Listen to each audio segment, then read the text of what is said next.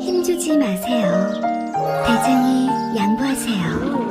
언짢아진 있는 그 부드러운 미궁 대장사랑.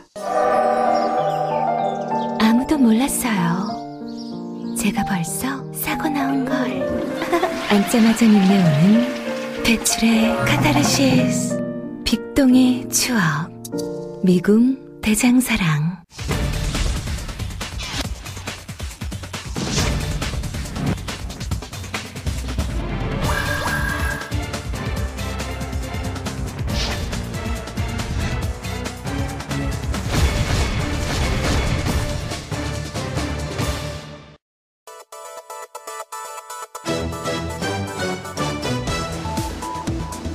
세상을 보는 따뜻한 시선, 깨어있는 시민을 위한 알찬 프로그램 장윤선의 이슈파이터 오늘 진행을 맡은 고재열입니다.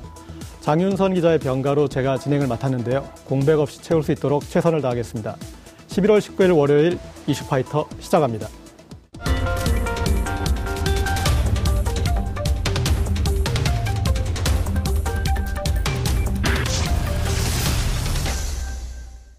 깨어있는 시민들이 알아야 할 알찬 브리핑, 깨알알 브리핑 시간입니다. 박정호 오마이뉴스 기자 나오셨습니다. 네, 네, 안녕하세요. 네. 자, 첫 번째 키워드는 뭡니까? 네, 첫 번째 키워드는 smoking gun 대 정황과 의심입니다. 경찰이 이른바 혜경궁 김씨 트위터 계정의 소유주로 이재명 경기지사의 부인인 김혜경 씨를 아, 지목했는데요. 이재명 지사는 이에 대해 경찰이 정치를 하고 있다. 아, 이렇게 강하게 반발하고 있습니다. 네, 뭐 경찰도 쉽게 발표한 내용은 아니잖아요. 그러니까 네. 경찰이 밝힌 내용을 보니까 7개월에 걸친 수사 결과 이재명 지사의 부인인 김혜경 씨가 해당 계정의 주인으로 보여 기소 의견을 오늘 검찰에 송치할 계획이다 이렇게 네. 얘기했습니다. 그렇습니다. 경찰이 해경국 씨를 이사 부인 김혜경 씨라고 판단한 아, 그 근거, 제시한 네. 증거가 어떤 건가요? 뭐 크게 세 가지 정도로 볼 수가 있습니다. 어, 하나하나 제가 설명을 드리겠습니다. 네. 하나는 먼저 2014년 1월 15일 오후 10시 40분 어, 김기영 씨가 자신의 카카오 스토리 여기에 올린 이재명 지사의 대학 입학 사진을 증거로 제시했는데요. 김 씨가 이 사진을 올린 뒤 10분 뒤 해경공 김 씨 트위터에 같은 사진이 캡처돼 올라오고 다시 10분 뒤 이 지사 트위터에도 같은 사진이 올라왔다. 이거를 제시를 했고요. 그리고 다른 또 한 가지, 어, 이거는 2013년 5월 18일 이 지사가 광주 민주화운동 희생자 가족 영정을 들고 있는 사진을 트위터에 올렸는데 혜경궁 김 씨 이 트위터가 다음 날 낮 12시 47분에 해당 사진을 retweet했고요. 이어서 13분 뒤 이를 캡처한 사진이 김혜경 씨 카스의 또 카카오 스토리 여기에 올라온 겁니다. 특히 어, 김씨 카카오 스토리에 올라온 사진이 갈무리 된, 그러니까 캡처된 시각은 네. 12시 47분이었습니다. 똑같은 시간이네요. 똑같은 시간이었죠. 네. 그리고 또 해경공 김씨 트위터 글은 2016년 7월 중순까지 안드로이드 단말기에서 작성됐는데요. 예. 이후 아이폰에서 작성이 됐습니다. 그러니까 김 씨도 같은 시기 안드로이드 폰에서 아이폰으로 폰을 바꿨다. 이것도 경찰이 주목을 했는데요. 네. 2013년부터 5년 동안 해경공 김 씨가 올리거나 리트윗한 4만여 건의 글을 분석한 결과 아, 경찰은 또 계정 주인은 아, 성남에 사는 여성이면서 군대에 간 아들이 있고 음악을 전공한 것으로 추정이 되는데 또 이 내용이 김혜경 씨, 그러니까 이재명 지사 부인 김혜경 씨와 관련된 정보와 맞아 떨어진다. 이것도 경찰이 제시한 증거가 되겠습니다. 근데 뭐 경찰은 또 이런 얘기도 했어요. 지금 이번에 밝힌 네. 여러 가지 증거에 말고 재판 과정에서 밝힐 또 내용이 있다. 지금 이재명 지사, 그러니까 김혜경 씨가 모든 혐의를 부인하고 있기 때문에 다 밝히지 않고 음. 다른 증거도 있는데 이건 법정에서 밝히겠다. 이렇게도 얘기를 했습니다. 이재명 지사는 반박을 뭐라 하나요? 여기 보면은 네. 주인은 성남에 사는 여성, 군대 간. 아들이 있고 음악을 전공하고 나이도, 네. 나이도 이제 비슷하게 추정되는 그래서 어, 상당히 어떤 좁혀졌다고 볼 수 있는데 네. 어, 이재명 지사 먼저 이제 SNS 통해서 반박을 했는데요. 어, 결과적으로 이렇습니다. smoking gun, 그러니까 경찰이 제시한 증거들이 모두 다 허접하다 라면서 조목조목 반박을 했는데요.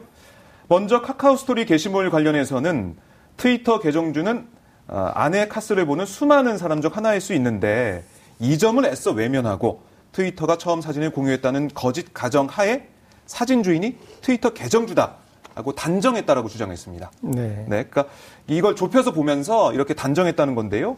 그리고 트위터 사진을 캡처해서 카스에 올렸다는 것과 관련해서는 번잡한 캡처 과정 없이 사진을 바로 공유하는 게 정상이다. 근데 트위터 공유 사진을 캡처해서 카카오 스토리에 올린 건 계정주가 같다는 결정적 증거가 아니다. 음. 어, 오히려 다르다는 증거다라고 또 주장을 했습니다. 예. 그리고 또 하나 휴대전화 기기 변경 시기 일치와 관련해서도 뭐 계정주가 분당 거주자라는 전제에서 출발한 거다. 그러니까 미리 생각을 이렇게 가정을 해놓고 출발했기 때문에 네. 그렇게 결과가 나온 것이지 표적을 정한 꿰맞추기 수사다. 여기에 근거가 될 뿐이다라고 주장을 하고 있습니다. 그리고 아까 말씀하신 그 아내 정보와 계정 주인의 정보가 맞아 떨어진다는 것도 뭐 익명 계정에서 타인을 사칭하거나 흉내내고 스토킹하는 일이 허다하다. 뭐 이걸 그렇긴 얘기를 하죠. 하면서요. 예. 뭐 그리고 이재명 부인으로 취급받아 기분 좋아했다든가 이재명 지사 고향을 물어봤다든가 등은 부부가 아닌 증거인데 이는 철저히 배척했다라고 주장을 하고 있습니다. 그렇죠. 이제 경찰이 정황 증거로 어, 추정을 했는데 여기도 또 정황 증거로 반박을 한 셈이네요. 그렇습니다. 예. 예. 그런데 김혜경 씨가 경찰 수사 직후에 휴대전화 단말기를 교체했다고 했습니다. 네. 이 앞으로 검찰 수사에 이 대목이 좀 차질을 빚을 수도 있을 것 같은데요. 네, 그렇게 좀 예상해 볼 수가 있는데요. 김희경 씨 측은 왜 단말기 교체했냐 이런 식의 김혜경 씨. 예. 네. 거기에다 물어봤더니 그러니까 휴대전화 번호가 공개되면서 욕설 전화와 메시지가 소요돼서 어쩔 수 없었다 라는 네. 입장을 보이고 있고요. 하지만 뭐 일각에서는 수사기관 안팎에서 증거 인멸 시도로 오해받기 충분하다 이런 주장도 나오고 있습니다. 그러니까 무죄를 주장하는 입장이라면 더더욱 관련 증거를 수사기관에 적극적으로 제출해 혐의를 벗으려 할 것이기 때문에 그렇죠. 휴대전화를 바꾼 것은 추후 법정에서 불리하게 작용할 수 있다. 뭐 이런 어, 주장, 주장, 의견도 나오고 있고요. 사실 검찰이 경찰에서 이 사건을 넘겨받은 다음에 김혜경 씨의 휴대전화를 확보해서 디지털 포렌식을 해서 조사할 방침이었는데 이게 좀 쉽지 않아 보입니다. 예, 네. 그렇죠. 이게 번호 바꾸는 거하고 전화기 바꾸는 거하고는 또 다른 내용인데. 그렇습니다. 예. 자, 정치권도 이 수사에 촉각을 곤두세우고 있습니다. 네. 아, 지금 반응이 어떻게 나오고 있나요? 먼저 더불어민주당 좀 난감한 표정을 짓고 있습니다. 오늘 그렇겠죠. 아침 회의에서도 이런 네. 뭐 지적이 나왔는데요. 우선 종합해 보면 쭉 더 지켜보자. 수사 음. 결과 지켜보고 법정에서 어떻게 재판이 진행되는지 봐야 된다. 이런 얘기가 나오고 있습니다. 어, 그 구체적인 언급을 자제하면서도 상황을 주시하고 있는데요. 하지만 표창원 의원이 여기에 대해서 좀 공식적인 언급을 했습니다. 이거 소개해 예. 드릴게요. 트위터를 통해서 여러 차례 밝혔듯 해경군 김씨 트위터 사용자가 김혜경 씨라면 이재명 지사는 책임지고 사퇴해야 하며 거짓말로 많은 사, 많은 사람을 기만한 책임을 져야 한다. 이렇게 얘기를 했습니다. 네. 하지만 뭐 이게 뒤에 또 조건도 달았는데요. 경찰 수사 결과 기소 의견으로 송치할 만한 정황 증거들 모였지만 이 지사 측은 억울하다라는 입장이다. 그러니까 법정에서 밝혀질 때까지 기다리는 게 좋다. 옳다고 생각한다. 라면서 사법부의 판단까지 기다려야 한다. 이건 뭐 뒤에 또 쓴 내용입니다. 그렇죠. 뭐 경찰 출신이라서 그런지 좀 경찰 수사 결과는 일단 존중해서 네. 하되 또 사법부 판단까지 지켜보자 이렇게 하셨네요. 그렇습니다. 그리고 보수 야당, 뭐 자유한국당의 논평이 나왔는데요. 해경군 김 씨가 사실이라면 이재명 지사는 공직선거법 위반 여부와 상관없이 즉각 책임지고 사퇴하라 이런 내용을 주장했고요. 거짓 후보를 공천한 집권 민주당도 국민 앞에 엎드려 사죄하고 반성문을 내라 또 이렇게 촉구를 했습니다. 네. 그리고 바른미래당도 좀 비슷한데요. 민주당을 향해서 이미 부적격 인물을 공천한 것에 책임이 있다. 아, 민주당은 국민 앞에 최소한의 책임 의식이라도 어, 보여줄 줄 알아야 한다라는 비판을 했습니다. 네, 뭐 더불어민주당은 난감하고 네. 어, 야당은 좀 기세를 올릴 것 같은데 그렇습니다. 어, 이재명 지사가 오늘 출근길에 기자들과 만났는데 그렇습니다. 예. 예, 먼저 영상 한번 보시죠. 네. 여러분께서 보신 것처럼 어, 어떤 사람이 카스 계정과 트위터 계정을 가지고 있으면 트위터에 사진을 올리고 어, 그 트위터의 사진을 캡처해서 카스에 올리지는 않습니다. 뭐 바로 올리면 더 쉬운데 왜 굳이 예, 트위터의 글을 또 사진을 캡처하겠습니까? 이거는 경찰이 smoking gun이다라고 말하지만 사실은 그 계정이 제 아내가 아니라는 증거에 해당됩니다. 차고 넘치는 증거 중에서 이미 목표를 정하고 그게 이재명의 아내다라는데 맞췄다는 생각을 지울 수가 없습니다. 어, 진, 진실보다는 권력을 선택했다.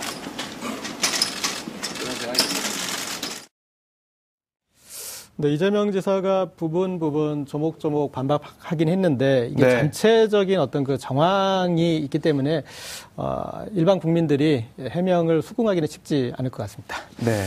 자, 두 번째 키워드는 뭔가요? 네, 두 번째 키워드는 드러난 양승태 거짓말입니다.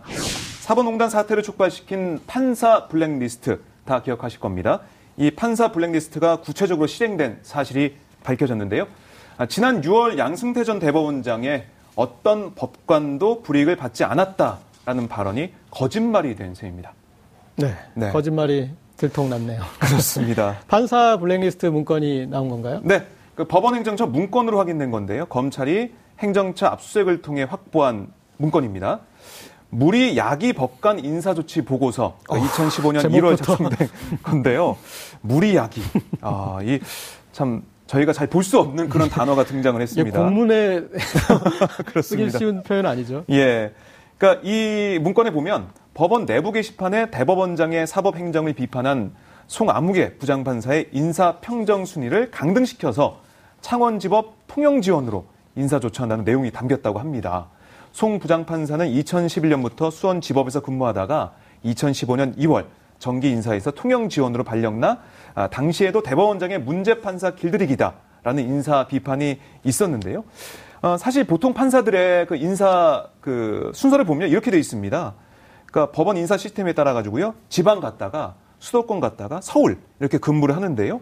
그런데 송 부장판사는 서울에서 근무할 시기에 수도권에서 4년 일해 가지고요. 사실 네. 배려를 받아야 되는 그런 시점이었는데 도리어 가장 먼 법원 중 하나로 발령이 났습니다. 그럼 이 송 부장판사가 네. 어쩌다가 아, 예. 양승태 사법부에 눈밖에 난 건가요? 예, 이 내용 한번 보시죠. 2014년 8월 어, 당시 양승태 대법원장이 권순일 행정처 차장을 대법관으로 제청하자 법원 내부 게시판에 이런 내용을 올렸습니다. 최고 엘리트 법관이 아닌 인권 등에 대한 감수성을 지닌 법조인에게 문호를 개방했으면 한다라는 취지의 글을 올렸고요. 이어서 2015년 1월에도 좀 양승태 대법원장이 좋아하지 않을 만한 글을 올렸는데요. 대법관 후보 추천위원회가 신영철 대법관 후임으로 박상옥 아, 한국형사정책연구원장 등을 추천하자 적극적으로 대법관 구성에 다양화라는 가치를 구현할 필요가 있다라는 내용의 글을 게시를 했습니다. 그러니까 송 부장판사가 대법원장이 재청권을 가진 대법관 관련 글을 올린 뒤 행정처가 근무지 또 사무 분담 등 다양한 인사 불이익 방안을 검토하기 시작한 겁니다. 아니 근데 이 네. 정도 글도 못 올리나요? 보면 상당히 순화된 표현으로 그냥 문제 제기 정도잖아요. 그러니까 이 사법부가 얼마나 또 경직돼 있고 정말 그 법관 개인 개인의 목소리를 용납하지 않았는지 이걸 네. 볼수 있는 단면이라고 볼 수가 있습니다. 뭐 네. 반대 의견은 일도 허락하지 않겠다는 그런 의지로 보이는데 네. 어쨌든 어, 행정처 인사 불이익 문건이 결재가 났으니까 실행이 던- 된 거겠죠? 그렇습니다. 예. 이 문건은 양승태 전 대법원장과 박병대 전 대법관, 그러니까 당시 법원 행정처장인데요. 이 두 사람의 결재를 거친 것으로 드러났습니다. 이렇게 획일적인 생각을 강요하고 네. 어, 내 생각과 다르다고 해서 인사상 불이익까지 예, 주는 것. 뭐 일반 회사에도 있을 수는 있겠지만 네. 어, 이런 이 법관의 독립성을 말살하려는 의도로 어, 보입니다. 네. 그냥 넘어갈 수 없을 것 같은데요. 그렇습니다. 아, 자 오늘 박병대 전 법원 행정처장이 검찰 네. 포토라인에 섰는데 예, 뭐라고 하던가요? 그렇습니다. 오늘 오전 9시 30분 그 검찰에 출석을 했는데요. 기자들의 질문에 이렇게 얘기했습니다. 법원 행정처장으로 있는 동안 사심 없이 일했다. 이런 내용을 밝혔는데요. 저는 이 내용을 보면서 뭐 자신이 지금 결백하다 이런 내용을 말한 것으로 좀 읽힐 수도 있는데 제가 볼 때는 자신의 의견 대신 뭐 윗선의 의견으로 나의 사심이 아니라 뭐 우리의 사심. 우리의 사심으로 했는지 네. 좀 그렇게 저는 볼 수밖에 없다라는 어, 정황들과 검찰 수사가 나와 있는데 그러니까 2014년부터 2년 동안 법원 행정처장으로 근무하면서 각종 사법농단 의혹에 집중되는 시기에 이 사무 그리고 양승태 어, 전 대법원장의 그 지시를 받아서 많은 일을 처리한 것으로 지금 알려지고 있는데 뭐 저희가 자주 그 많이 봐왔던 일제 강조 강제징용 소송 지연 방안 이런 것도 좀 다 다뤘다 이렇게 저희가 보고 있습니다. 네. 뭐 사심 없이 일하셨으니까 아, 우리들의 이익을 위해서 일하셨잖아요. 그러니까 같이 책임지시면 좋겠어요. 네. 억울하게 혼자만 책임지지 마시고 예, 같이 책임지면 좋겠고요.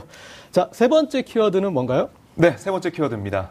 1순위는 진박 감별사입니다. 그 자유한국당 조직강화 특별위원회가 20대 총선 당시 진박 감별사 논란 관련 의원들을 인적 청산 대상자로 집중 심사할 것으로 알려지고 있습니다. 병아리 감별사도 아니고. 네, 아 이때 참 이 wording 그 이 단어 자체가 참 많은 파문을 낳았었죠. 뭐 아이러니하네요. 당시에는 네. 이제 진박을 감별하면서 그들이 사람을 내치는 기준으로 삼았는데 그렇습니다. 그렇게 내친 사람을 이제 또 내치는 기준으로 삼겠다는 거니까. 어쨌든 박근혜 정권을 포함한 자유한국당의 몰락의 시작을 네. 20대 총선 공천으로 본다는 그런 뜻으로 볼 수 있겠네요. 그렇습니다. 한국당 조강특위가 최근 전국 253곳 당협위원장 교체 기준을 논의하면서요. 2016년 4월 총선 공천 논란에 관여한 이들을 청산 대상으로 어, 비중 있게 심사한다 이런 기조를 정한 것으로 알려지고 있는데요. 그러니까 진박 즉 진실한 친박 감별사로 인해 친박 비박 갈등이 심해졌고 개파 갈등이 총선 참패와 박근혜 정권의 몰락을 초래한 만큼 응당한 책임을 져야 한다는 겁니다. 그러니까 이 지난 18일 김용태 한국당 조강특위 위원장도 발언했어요. 네. 그러니까 2016년 총선 참패의 책임이 있는 이른바 진박 의원들과 박근혜 전 대통령 탄핵을 가져온 최순실 국정농단 사태 연루자들을 먼저 청산해야 하는 거 아니냐. 이런 외부 의원들의 의견이 강하다라고 언급을 했고요. 네. 예, 기억하실 겁니다. 뭐 홍문종 의원, 뭐 이장우 의원, 뭐 지금 애국당에 있는 조원진 의원, 뭐 지금 구치소에 있는 최경환 의원 등등에서 대구 뭐 이런 데를 막 찾아다니면서 어떤 후보가 진박 후보인지 좀 보여주는 그런 게 있었잖아요. 네, 뭐 김영투 의원도 간당간당 하셨죠. 그때 그 당시에는. 맞습니다. 자, 그때 아주 그냥 진박 진박 감별사 대단했습니다. 네. 특히 지금 구치소에 계시는 최경환 의원이 떠오르네요. 그렇습니다. 뭐 제일 일선에서 감별을 많이 1급 감별사셨죠. 그랬죠. 그러니까 지금 뭐 당시 공천심사위원장이었던 이양구 전 의원, 뭐 박근혜 청와대 지시에 따라서 비박 의원들을 잘라냈던 그런 기억도 있고요. 당 대표인 김무성 당시 전 대표 어, 일부 공천 결제를 보류한 사건, 옥새 투쟁, 옥새 들고 나르샤 뭐 예. 이런 어, 영상도 나오게 했었죠. 영도대교 위에서 그렇습니다. 예. 아, 이런 친박 비박 갈등을 상징하는 장면이 남아 있고 그때 영도대교에 던져버렸어야 되는데 그걸 못했네요. 예. 그러면서 많은 국민들의 비판을 받았고 이게 이제 자유한국당의 몰락, 박근혜 정권의 몰락 이걸 가져왔다 이렇게 보고 있는 것 같습니다. 그런데 지금 최근 이 자유한국당 내 상황을 보면 네. 아, 이 진박 혹은 친박들의 파워도 만만치 않습니다. 여전하고요. 그렇습니다. 네. 예. 개파 갈등이 만만치 않을 것 같은데요. 네. 네. 어, 뭐 한국당 사정이 좋지 않죠. 전원책 위원 문자 해촉으로 인한 김병준 비대위원장 리더십이 흔들리고 있고요. 네. 그러면서 친박계 의원들이 모여가지고 김병준 위원장 흔들기를 좀 하고 있는 그런 모양새입니다. 이대로는 안 된다. 빨리 전당대회에서 리더십 새로 뽑자 이렇게 음. 얘기를 하고 있, 는 그런 상황인데요. 들지 않은 사람은 안 된다. 네, 네. 뭐 정우택 그 의원이 국회에서 강요를 했는데 거기서 막 정답 정답 이런 얘기 나왔잖아요. 음. 정우택이 답이다. 이런 내용이 나올 정도로 아, 이 친박의 되지 않았었나요? 친박의 새몰이가 지금 계속되고 예. 있는데요. 다음 달로 예정된 원내대표 선거를 시작으로 해서 리더십을 세울 때 친박과 비박의 대결, 뭐 잔류파와 복당파의 대결이 있을 것으로 보여지고요. 반면 비박, 뭐 복당파, 뭐 김성태 원내대표가 사실 복당파 아닙니까? 예. 이러면서 그 지도부가 약간 아, 복당파 쪽으로 쏠려는 게 아니냐 이런 여러 가지 분석이 나오고 있는데 열심히 하셨는데도 불구하고 그렇습니다. 예. 김병준 비대위를 엄호하고 있는 이런 어, 복당파와 잔류파들의 대결 어떻게 될지 지금 관심이 모아지고 있습니다. 네. 자, 이 이런 거를 이 내부의 갈등을 좀 완화하려면 외부의 적하고 좀 잘 싸워야 될 텐데. 네. 어, 그래서 그런지 좀 국회 보이콧 얘기도 나오면서 여당과 네. 더 각을 세우는 것 같네요. 그렇습니다. 예. 문재인 정부 때리기 여기에 열중할 수밖에 없는데요. 뭐 임종석 비서실장을 향해서 어, 계속해서 공세를 펼쳤고요. 또 조국 민정수석 사퇴하라 이런 기자회견도 했었죠. 보수 야당이. 어, 그리고 뭐 지금 하여튼 전투가 치열한데 내부에서 우리끼리 총 겨눌 수 있냐 이런 걸 모아가면서 내부 갈등을 봉합하려는 그런 모습도 좀 보이고 있는데 모르겠습니다. 이거는 뭐 국민이 판단하실 거겠죠. 네, 네 여기까지 듣겠습니다. 여러분은 지금 생방송으로 진행하는 이슈파이터와 함께하고 계십니다. 오늘 방송 좋았나요? 방송에 대한 응원 이렇게 표현해주세요. 다운로드하기, 댓글 달기, 구독하기, 하트 주기. 더 좋은 방송을 위해 응원해주세요. 그리고 2부도 함께해주세요.